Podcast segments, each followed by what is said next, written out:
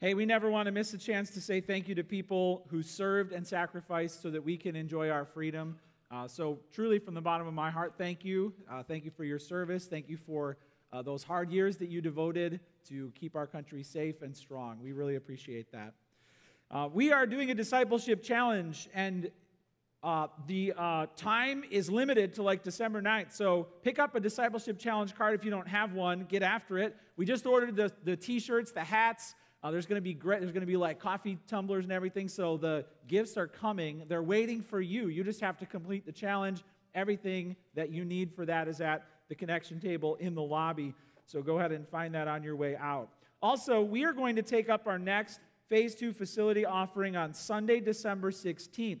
So many of you turned in pledge cards for phase two. Part of your pledge could have been giving a one time gift uh, or a periodic gift. We would love for you to target Sunday, December 16th for that gift so that it goes toward this year, uh, toward your offerings, and also so that we can get ahead of the curve on paying in cash now, we haven't even had to draw from the bank loan yet. We've, uh, you've been so faithful in giving, we've just been paying cash as the draws have come. So, the longer we can do that, the better, the more we'll save on interest. So, please consider giving your next phase two offering on Sunday, December 16th, as a year end offering. All right, we are going to get into the word together, so you can open up your Bibles to Romans chapter 1, verse 28. Romans chapter 1, verse 28. We've covered a lot of ground.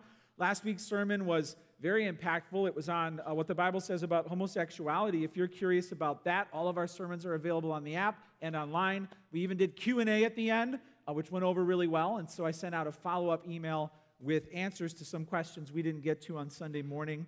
Um, but here we are in Romans chapter 1, verse 28. The title of the sermon is Who Escapes Judgment? And what we're going to do is we're going to talk about uh, your future.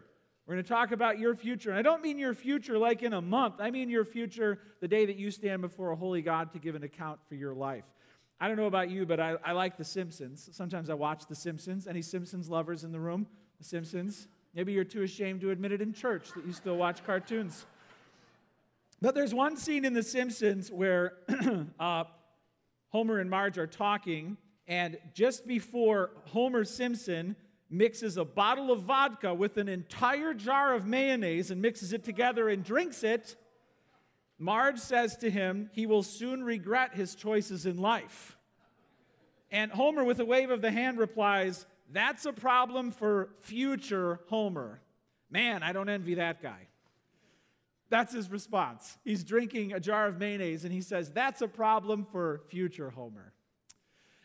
So many of our choices in life we just think that it's not my problem right now. It's, it's not a big deal right now. I don't have to worry about it right now. That's a problem for future me. And here's the issue one day we will stand before a holy God to give an account for our entire life. And I'm today going to talk to future you, okay? I'm going to talk to future you the person you will be when you stand before a holy God to give an account for your life. It's, it's too late when that time comes to ask yourself if you're ready. All right? The time to find out if you're ready for that is right here and right now. So let's pray and then we'll talk to future you about what's coming. Father, open our ears, open our eyes, open our minds, open our hearts to see what your word says uh, about you, about us, about our world, about judgment, about your great plans. We pray this in Jesus' name. Amen. Amen. Well, in chapter 1, verse 28, we're continuing on with the, it's like the, the text is still going on, and we've been pausing it and then continuing. So we've covered so much already. But continuing in chapter 1, verse 28, the Apostle Paul continues in the book of Romans and says this Since they did not see fit to acknowledge God, God gave them up to a debased mind to do what not to be done. Where does the problem, where does this, the sin, where does all the uh, corruption in the world come from? Well, we had a wrong mind toward God, wrong spirit and heart toward God, and then it drifted downward from there. So, the source of all of our problems, inside and outside of us, is uh, what we thought about God and how we've treated God. Everything else has come from that. So, the first question you can jot down in your bulletin is this What is sin? What is sin? That's what the whole first few chapters is trying to nail down. What is sin? What does it do to us? What does it do to our world? Uh, what is sin? And I've got a working definition up here. You can jot this is a bonus note. But um, basically, in Romans 1, here's a little definition of what sin is. You can put that up on the screen. Sin is anything that goes against God's will, God's design, or God's nature. If it goes against his will, he does have a will. If it goes against his design, he does have an order. If it goes against his nature, he is a, he is a personal being and he, he is certain things. If it goes against his nature, then that's what sin really is. And our list of sins we've been covering would be you can jot this down first false, futile thoughts. Uh, we've, we've already covered this one, so this is kind of a review note, but false, futile thoughts, you can put that one up there. And what that means is lies about God. Lies about God that we believe, uh, lies about how God treats us, lies about who God is, which would result in, in other religions, other worldviews. So, false, futile thoughts would be um, one source of sin. And now, now it moves on here. The next one is this dishonorable dark desires. So, false, futile thoughts, and then dishonorable, dark desires. We started on that one last week, and we're continuing on that one and others this week. So, it says in verse 28 they did not see fit to acknowledge God. God gave them up to a debased mind to do what ought not to be done. They were filled with all manner of unrighteousness, evil, covetousness, malice, full of envy, murder, strife, deceit, maliciousness. They're gossips, slanderers, haters of God, insolent, haughty, boastful, inventors of evil, disobedient to parents foolish, faithless, heartless, ruthless, though they know God's decree that those who practice such things deserve to die, they not only do them, but give approval to those who practice them. Here you have a former Pharisee, member of the Sanhedrin, uh, struggled and tried to live his life in a godly way, and he's now talking about them. He's talking about those people, and there's a group of people he's describing, those who just aren't making really any concerted effort to try and please God. They're just living life the way that God disapproves of, and, and he's talking about how that uh, is is sinful. He categorizes several different things here. So, dark, dishonorable desires, last week included sexual sin, but it also includes in this list covetousness, malice, envy. There's a problem with materialism. So, let's, let's uh, camp on a few of these for a little while. When it comes to covetousness, uh, a dark and evil desire could be the desire to really get stuff to secure you, to promote you, and, and to set your heart on the things of this world. You lust after money. You want the, the newest, the best, more of it. And you think that if you have those things, bigger, better, newer, you will be safer and you will be more satisfied. The problem is, money uh, makes promises to us that only God can keep. And money lies to you when you have it because you have me, you're fine, you're great. Lie, lie. And money lies to you when you don't have it. Oh, if you only had me, you'd be safer, you'd be more secure, you'd be happier. You lie, lie, lie. All right? You could lose everything tomorrow and Jesus would be enough to satisfy your heart for an eternity. For an eternity. Money lies. And if you set your heart on getting money and keeping money and flaunting money, that's covetousness. And that's a dishonorable and dark desire. Money is a God replacement, and if you live for stuff, you lose God. What good is it, the Bible says, for a man to gain the whole world and lose his soul? So the more you set your heart on getting everything, the more your soul departs from you. These are such strong warnings about, about money. And here's the truth when Judgment Day comes around, there will be an entire section of your judgment on money. And every penny you've ever spent is going to be accounted for and laid out on the table for evaluation. And angels make heavenly accountants.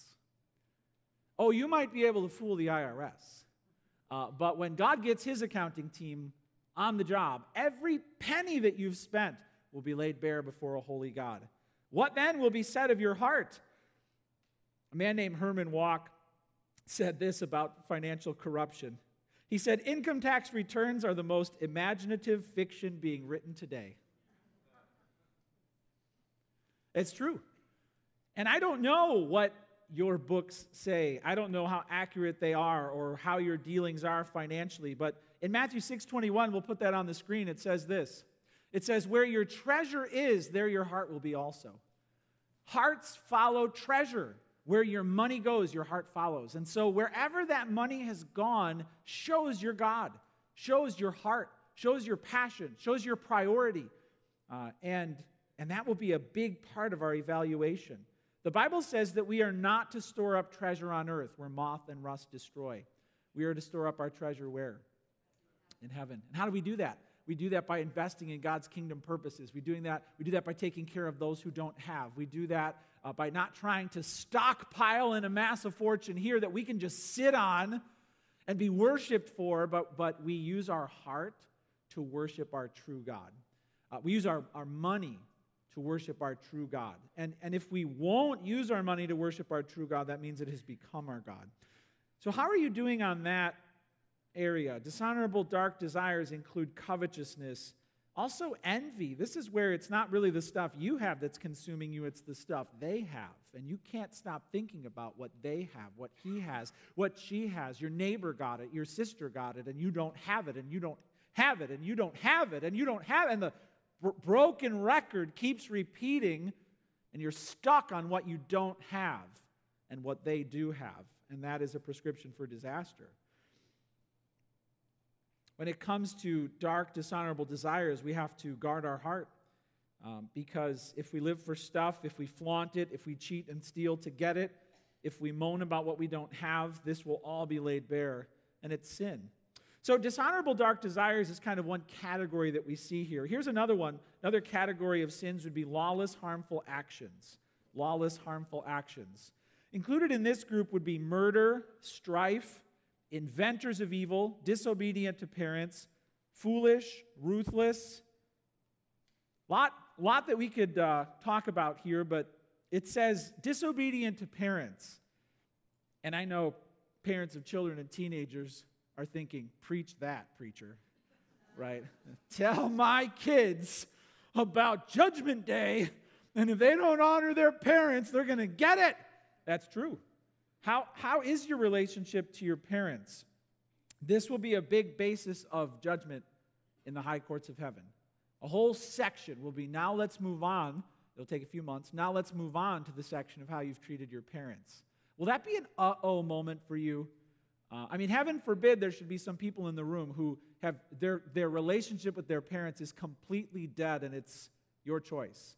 Uh, let this be a word to you to perhaps open that doorway back up. Or maybe things are just perpetually dysfunctional and you're not really taking the steps to bring it to a better place. But God really cares about our relationship with our parents. There's going to be a whole section on mom and dad. And the truth is, you can't be at war with your parents and at peace with your God. The Bible doesn't allow that option. So, how is that? And then, really, it, this is kind of an issue with authority because authority begins in the home and then it moves to the, the church, the world, the school. So, how are you doing it displaying submission to authority uh, with those who are in control around you at school, in the world, at your work?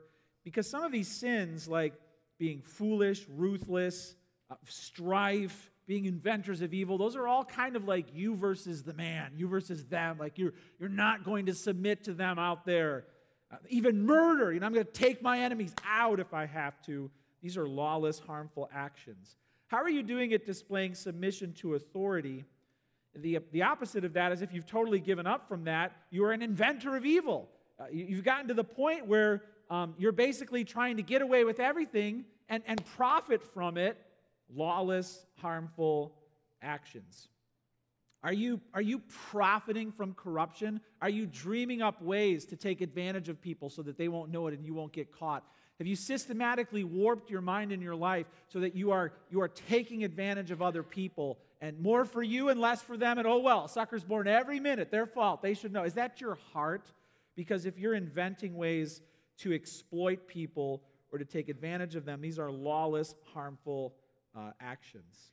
So you've got false, futile thoughts, you've got dishonorable, dark desires, and you've got lawless, harmful actions. Thoughts, desires, actions. And then jot this down corrupt speech. New section would be corrupt speech. And, and here in this category would include deceit, gossip, slander, haters of God, insolent, haughty, boastful.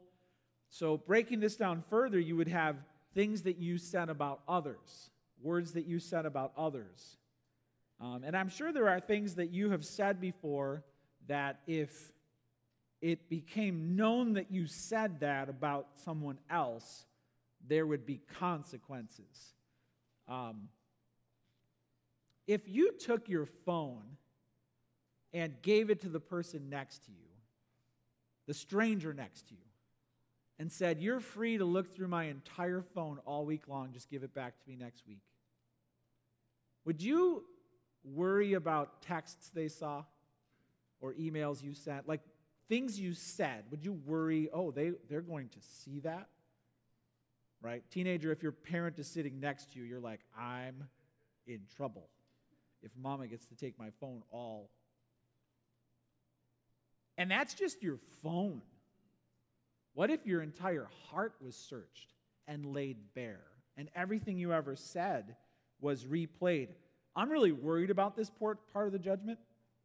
Every word that I've ever said being replayed, corrupt speech being sifted through, things I've said about my family, my friends, my enemies, all of it. The Bible says that every careless word will be brought into judgment. There'll be a whole verbal section of, of judge. Play the tape, angels, play the t- and there's your voice, 13 year old you. You're like, I was so young, doesn't matter. And, and 20 and 30 and 40 and 50 year old you. Play it again. Yikes. Are you ready for that? And then it also includes things you said about God. So, haters of God. So, what have you said about God? What have, what have you said about God? I don't know your story, but I, I was raised going to church periodically, but I just never believed any of it. And God was um, there, but I didn't know if I liked him. And, and really, my rebellion culminated at moments where I was angry with God, furious with God, literally cursing God with my mouth. And those tapes will be replayed on the judgment day. Everything you've said about God. And then what you said about yourself. This is a big one, too. What do you say about you? And there's the braggers and the boasters and the look, oh, here's who I am. And everybody needs to know what I've done, the bragging and the boasting. We're also, doesn't mention this here, but you'll be held accountable for some of the bad things you say about yourself. The enemy loves to get you to really not like yourself. You're saying untrue things about yourself. And remember, God created you and loves you. And so we can be harmful to ourselves verbally as well. Are you ready for every word you've ever spoken to be replayed in the courts of heaven? And I'm in bigger trouble than you because the Bible says teachers will be judged more strictly, which means every one of my sermons is going to be evaluated for the content. That's sobering. What did he say about me in that sermon? Was he accurate in that point? Wow, that is scary. So, what is sin? False, futile thoughts, dishonorable, dark desires, lawless, harmful actions, corrupt speech. Who is guilty of sin is the second question the text asks. You can jot that down. Number two, who is guilty of sin? And it goes on in verse uh, 32 to say, though they know God's decree that those who practice such things deserve to die, they not only do them, but give approval to those who practice them. They not only do them, but they give approval to those who practice them. Uh, the entire purpose of the first few chapters is to show how fallen our world is and to assign blame accordingly. Uh, do you agree that the world is really bad? Do you agree? Agree or disagree? The world is really bad. Do you agree? I mean, if you look around based on the headlines or the history classes you've taken and you're like, it's paradise. I don't know what news channel you watch. I'll subscribe because sometimes I want to get actually away from reality and hear some good things. But it's really bad. And uh, every generation thinks it's going to get better. World War I, the war to end all wars. Oops. Oops. It'll all be over after this one. Oops. We think it's going to get better, but it's not. So the Bible is trying to figure out where this is coming from and who's at fault. And we live in a day where people are really in denial over the true nature of the problem. Politicians in America used to be able to talk openly about our problem with God. Listen to Abraham Lincoln. Abraham Lincoln said this about the Civil War May we not justly fear that the awful calamity of civil war, which now desolates the land, may be but a punishment inflicted on us for our presumptuous sins. We have been the recipients of the choicest bounties of heaven. We have been preserved these many years in peace and prosperity. We have grown in numbers, wealth, and power as no other nation has grown, but we have forgotten God. President, we have forgotten God. Can you even imagine if that speech was given by any of the last four presidents? We have forgotten God. We're being punished for our sin. Ah! I don't think the news channels would be like, Amen. He's on to something. We're suffering for our sin. We've forgotten God. Who would amen that? Times have changed. That was in 1863 when uh, the idea came into the president's mind that we should have a national day of fasting. Imagine that. President Trump announced we're all going to fast for our country because God, we're going to get it if we don't. Times have changed. We talked openly about the problem of sin before, not so anymore. So jot this down. Who's guilty of sin? The Bible first just talked to those who sin proudly. Write that down. Those who sin proudly. Paul talked about them, those people out there. They just they, they don't care. They're sinning and they don't care about it. They're sinning proudly. No desire to change. This is who I am. This is what life is all about. I'm chasing the money. I'm in it for the sex. I want all the power, and there's nothing that will stop me. And there are many people around you who live that way. There is no restraint. As long as they don't go to jail, they will, they will get everything they want out of this life, and they will run over anyone they have to to get there. And the Bible condemns such people, those who sin proudly. You know, Hugh Hefner, playboy for life, he died recently. And very interesting to hear him reflect on his life and justify his life. And here's what he said as he reflected on his, the fact that we die. He says this I'm very comfortable with the nature of life and death, and that we come to an end. But who knows? Maybe you become part of the eternal whatever. This is a man who built his life on sexual sin, living with no fear of judgment. And listen to what he says I'm very comfortable with the nature of life and death that we come to an end. Who knows? Maybe you become part of the eternal whatever. This is a man who is living in sin proudly and has no fear of judgment. The Bible condemns such people. The foolishness of such a godless life. Those who sin proudly will come into judgment. Jot this down. Then there's those who support sin. Those who support sin. Maybe you're not doing it, but you're high fiving it. That's so cool. That's so awesome. I am for that. And it's those who support it. It says here in verse 32 though they know God's decree that those who practice such things deserve to die, they not only do them, but give approval to those who practice them. These are the people who are supporting sin. Or maybe, maybe you're not the one who's doing it, but you're profiting from it. You have set it up where you're, you're gaining from the demise, the hurt, the downfall of others. You're, you're profiting from it. Therefore, you're approving it, you're endorsing it, you're even financing it so that you can get the rewards of that. The Bible condemns that. And we do always promote what we prefer, don't we? We promote what we prefer. And so if you're a promoter of this, you, you prefer it. And the Bible says we're going to be judged for what, what we approve of. When uh, Facebook came out, there's a lot of talk about Facebook, right? And it was cool that you could like something, like. And uh, somebody in our church, a young adult, was reflecting on that and how something, something he had posted got like tons of likes. And he's like, I like when people like what I'm liking. Don't we all? Don't we all? Don't we all like when people like what we're liking? The Bible says that we have to be careful what we're liking because it's not just what you're doing, it's what you're supporting and promoting and preferring and profiting from that will be weighed on Judgment Day. Who's guilty of sin? Those who sin proudly, those who su- support sin. Jot this down. And then he changes audiences. Those who think they aren't the problem. So in chapter 2, verse 1 now, he changes audiences. He says this Therefore, you have no excuse, O man so this is a literary device here where he, he turns to an imaginary person and starts talking to him. All right, you So he's talking to these those people out there. They're ruthless, foolish, faithless. And then he goes, And you, oh man. He says, Every one of you who judges have no excuse. Every one of you who judges. For in passing judgment on another, you condemn yourself, because you, the judge, practice the very same things. Here's what he's doing he just railed on the world, the sin of the world. I mean, he just gave quite a rant and quite a list. And in, in the background, he knows someone standing there going like this Amen. It's bad out there. Those people are ruining it.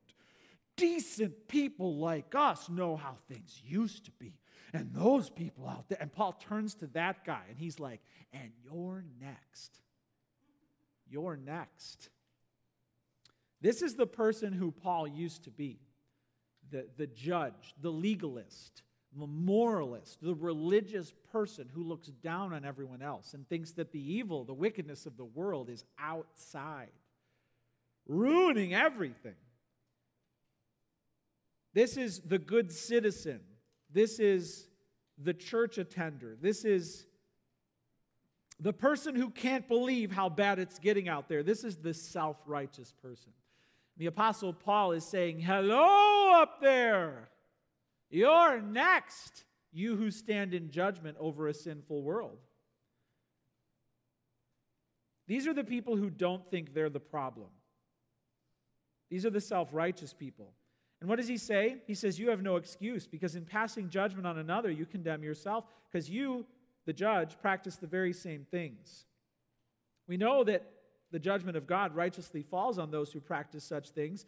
Do you suppose, O oh man, that you who judge those who practice such things and yet do them yourself, that you will escape the judgment of God? This is where the title of the sermon comes from. Will you escape the judgment of God? Or do you presume on the riches of his kindness? Do you think you will escape the judgment of God because you're better than other people? Because you're not as bad as those people out there. The, the Bible is now challenging you. Those of you who are thinking you'll be graded on a curve because you're not as bad as your neighbor or your sister or your dad, you're not as bad, and so you think that you will escape the judgment. And the Apostle Paul is saying that's not the way it works. If you think you're not part of the problem, that's a problem. British journalist G.K. Chesterton once read a newspaper article, and the article asked this What is wrong with the world today? And they were willing to receive submissions from the readers. What is wrong with the world today? So G.K. Chesterton wrote a letter to the editor which read this Dear Sirs, I am sincerely yours, G.K. Chesterton. What's wrong with the world? Dear Sirs, I am sincerely yours, G.K. Chesterton. Do you admit that? What's wrong with the world is me.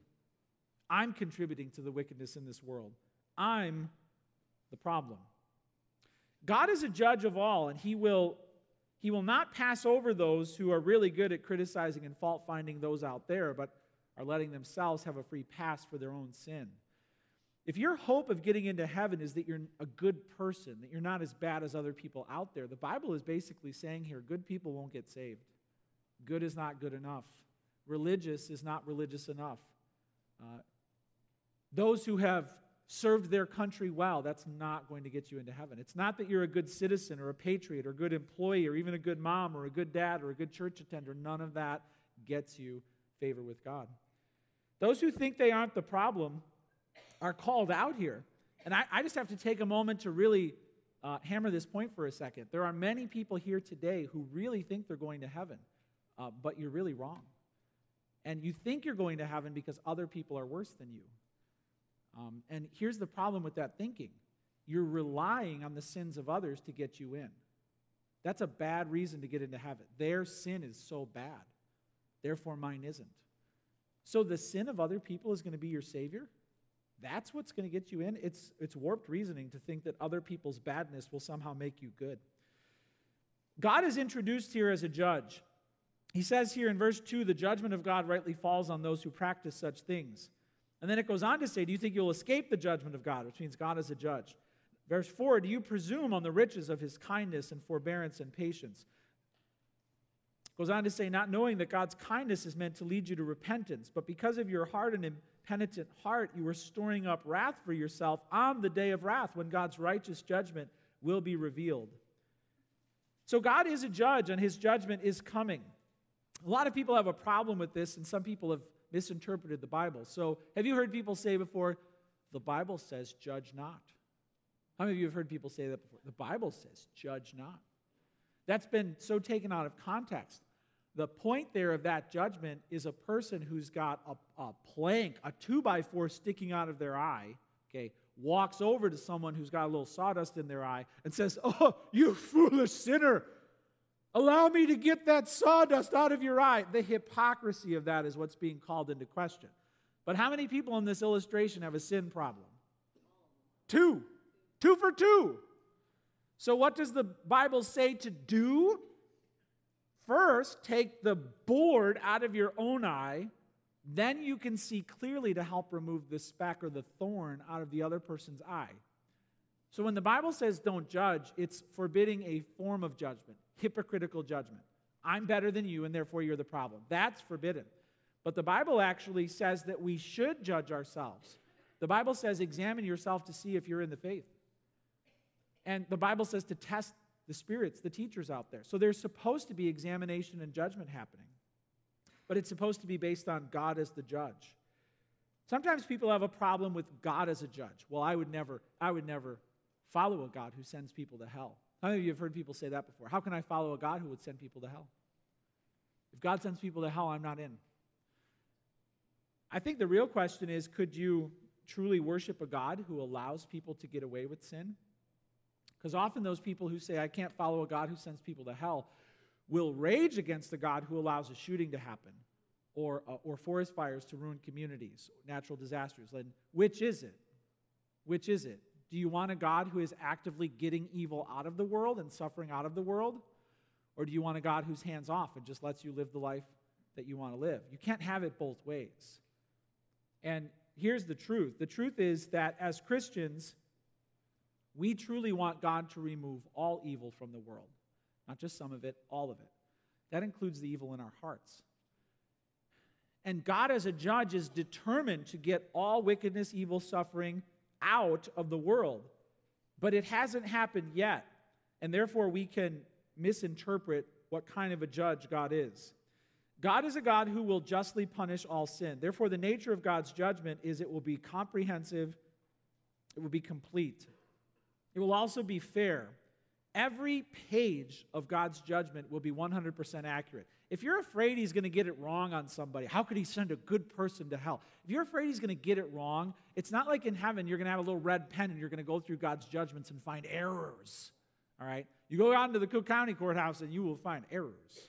You go up into the heavenly courthouse and you will find no mistake, none. Um, therefore, God's judgment will be perfect. we will be justly condemned. And the Bible here teaches that there will, there will only be two outcomes, two destinations after the day of wrath. There will be those who go one way and those who go the other. So jot this down. Number three, who will be saved? What is sin? Who is guilty of sin? Number two. And who will be saved? Number three. It says in verse six, He will render to each one according to his works. To those who by patience and well doing seek for glory and honor and immortality, he will give eternal life. But for those who are self seeking and do not obey the truth, but obey righteousness, there will be wrath and fury. There will be tribulation and distress for every human being who does evil, the Jew first and also the Greek. But glory and honor and peace for everyone who does good, the Jew first and also the Greek, for God shows no partiality. Well, this is it. Two options. Which one do you want? Eternal life, immortality, glory? Uh, do you want do you want honor, peace forever, or or do you want unrighteousness, wrath, fury, tribulation, distress? A choice is laid before you. It's one of two ways. And some commentators have said it sounds here like he's talking about earning your salvation, but in context, he's really not. He's talking about the fruit that comes from those who are seeking immortality, meaning, meaning there are belief issues and there are behavior issues. And for those who are saved, there will be a change in belief and a change in behavior that's measurable. In Romans 1:16, we'll put it up on the screen. It says this, "For I'm not ashamed of the gospel, for it is the power of God for salvation to everyone who believes, to the Jew first and also to the Greek." So it's believing the truth of the Lord Jesus Christ that saves you, that converts you, that forgives you, that changes you. And, and that's a great question for you to ask yourself Are you a saved person? I didn't say, Are you a moral person or a decent person, or, or are you kind to animals, or have you raised your children well? None of that gets you to heaven. Are you a saved person? Are you a rescued person? That's the question. Those who are rescued and saved will bear fruit. And here in this passage, it talks about those who by patience and well doing seek for glory and honor and immortality, and those God will give eternal life. You can't do that naturally. If you could, you'd be saved. Sure, if, if you could spend your whole life seeking the good of others and, and honoring God, you, then you'd be saved. But you can't. The Bible says there is no one righteous, not even one. So you can't do it. But when Jesus converts and saves you, then you begin to bear that fruit of being able to please Him. Who will be saved? Those who are, those who are converted. Who will be condemned? Those who are storing up wrath for themselves. Those who are mistaking God's patience with His endorsement. Those who are thinking, well, nothing bad has happened yet, God must be okay with it. Listen to the description of our God. It says in verse 4 Do you presume on the riches of his kindness and forbearance and patience, not knowing that his kindness is meant to lead you to repentance? Why is God allowing so many bad things in this world? Why has God allowed so many hurtful things in your life? We have a, we have a kind God who, who forbears with those who are sinning. Uh, we have a loving God who waits for the repentance of sinners.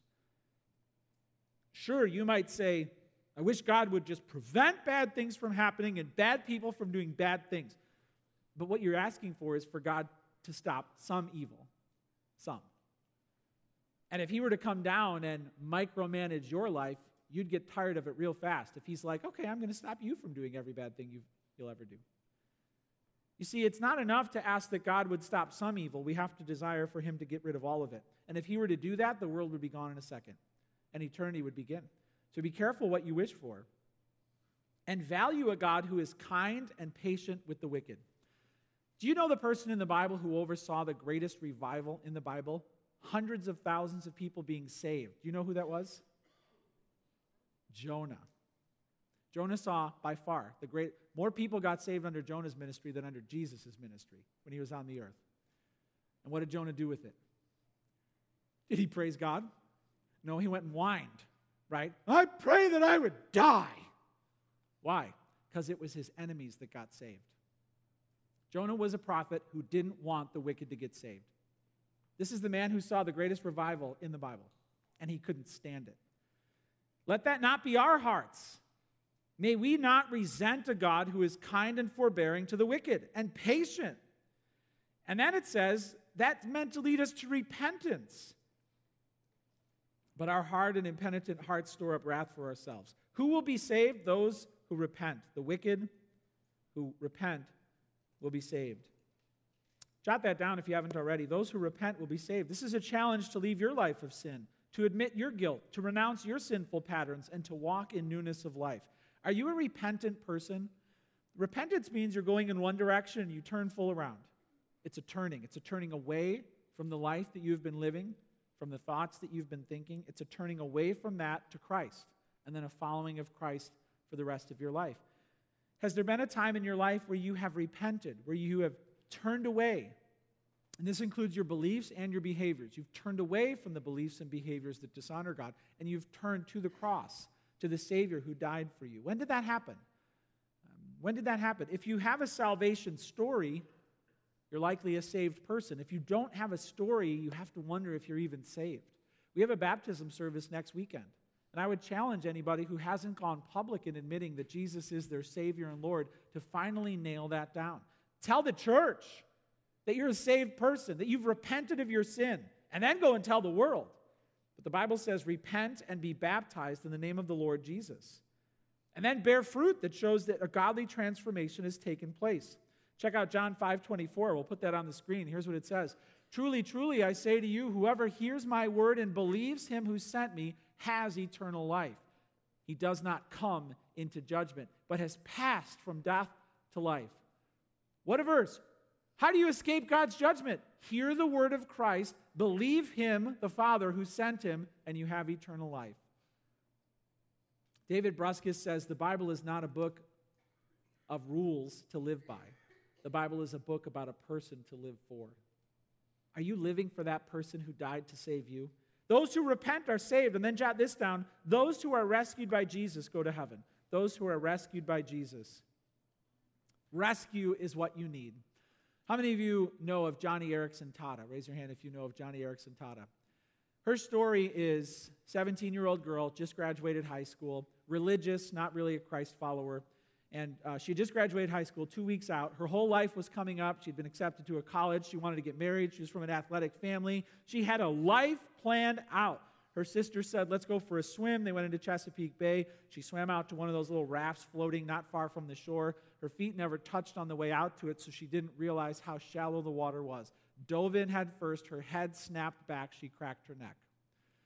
She was instantly paralyzed from the shoulders down, floating face down in the water, and her sister didn't see her dive in. Her sister was turned the other way. So there she was, conscious through the whole thing, wondering if her sister saw.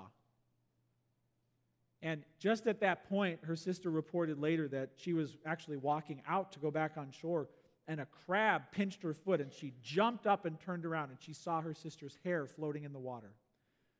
Few seconds later, who knows if she would have even seen that? She swam out and saved her sister's life and dragged her back to shore. Joni Eareckson Tada knows what it means to be rescued physically, to be saved from death. Then they took her to the hospital, and, and bad news after bad news. Her body was broken, her neck was broken, she would never walk again. She could move her arms a little bit. She would never feel her hands again. Uh, her entire life, as she had planned it out, was gone. Gone. Life in a wheelchair, rehabilitation, fighting for the very basics of movement. She began to wonder who would love her, who would marry her, what kind of a life would she live. She started to have suicidal thoughts. She wanted to end her life. She really hit rock bottom when she realized she couldn't even kill herself. And then she started talking to God. She started talking to Christ. And there, as she laid all alone, depressed and suicidal, she said, God, I can't die. I can't kill myself. So help me to live for you. That was her prayer. Help me to live for you. Some of her friends began coming up and visiting her and opening the Bible and talking to her about Christ, and by faith saying, God can use this. He's not done with you. Jesus can use you. She gave her life to Christ. She said, Use this life and then bring me to a better life in the next world where I can walk and sing and dance. And that was her prayer. She went on to sell a book that sold, write a book that sold 3 million copies. She, began, she became an international sensation as she shared her story. And she started to help, devote her life to helping handicapped children and adults, giving them camps, giving them opportunities, telling them about Jesus. She gave her life to Christ. She celebrated 50 years recently in a wheelchair, 50 years of following the Lord Jesus with all of her heart. And does she have hurt feelings? Does she have Doubt? Yes, she does, but she doesn't regret her choice to give her life to Christ. And about that wedding, about that marriage, there was a man who was coming to church uh, week after week sitting behind her, and she didn't know it, but he fell in love with her. And he started working out at the gym. And his friends were like, What are you doing? Working out. Why are you working out? There's a girl I like. I'm going to I'm to ask her out. Really? You just want to impress her with your muscles? No, I, I think I might actually have to carry her to the date. What? And he asked her out, and he got fit because he wanted to take care of her, and they got married, and it's been like 35 years now they've been married. Joni Eareckson Tada. What a life God gave to her. She devoted her life to the Lord Jesus Christ. She knows that she has been rescued physically, and she knows she has been rescued spiritually. And Jesus gave her a life here that she could have never hoped for, an influence here she could have never planned, and she knows that the next life is going to be even better. Joni Eareckson Tada says, Heaven is about to happen, and I can hardly wait. Is that your heart? Have you been rescued here spiritually? I want to give you an opportunity right now to get ready for the judgment. To get ready for the judgment by giving your life over to the one who died to save you. Let's all bow our heads and close our eyes and let's pray to God together. Father, I know that there are some who walked in here today not confident where they stand with you. And Lord, what a troubling thought for them to realize that they are stuck in their sins and that judgment is coming. They are face down in the water, and the end is near. And then they'll have no hope. But Father, I know that your word has challenged the hearts of some here to repent, to call out to the one who can rescue them and pull them out of the waters of sin, to save them forever. Father, I just give those a chance here this morning to ask for a rescue from Jesus, to say, Jesus, pull me up out of the waters of sin, save me for all the wrong that I've done. You died on the cross to take away my sin. You live to bring me safely to heaven. I trust my life to you. Lord, I just pray for those who are crying out to a rescue from heaven that you would give them peace like they could never understand. Show them this life can have purpose that they could never plan out. Show them that heaven is about to happen. The best is yet to come. As they entrust their souls to you, Jesus, I pray that they would live to please you, to honor you. May they enjoy the freedom of being forgiven from everything, that the day of judgment they will pass through and they will be with you forever in eternity, not because of anything they've done, but because of what you did on the cross. Thank you, Jesus, for your great salvation. We pray this in your mighty name. Amen. Amen. Let's stand and let's sing.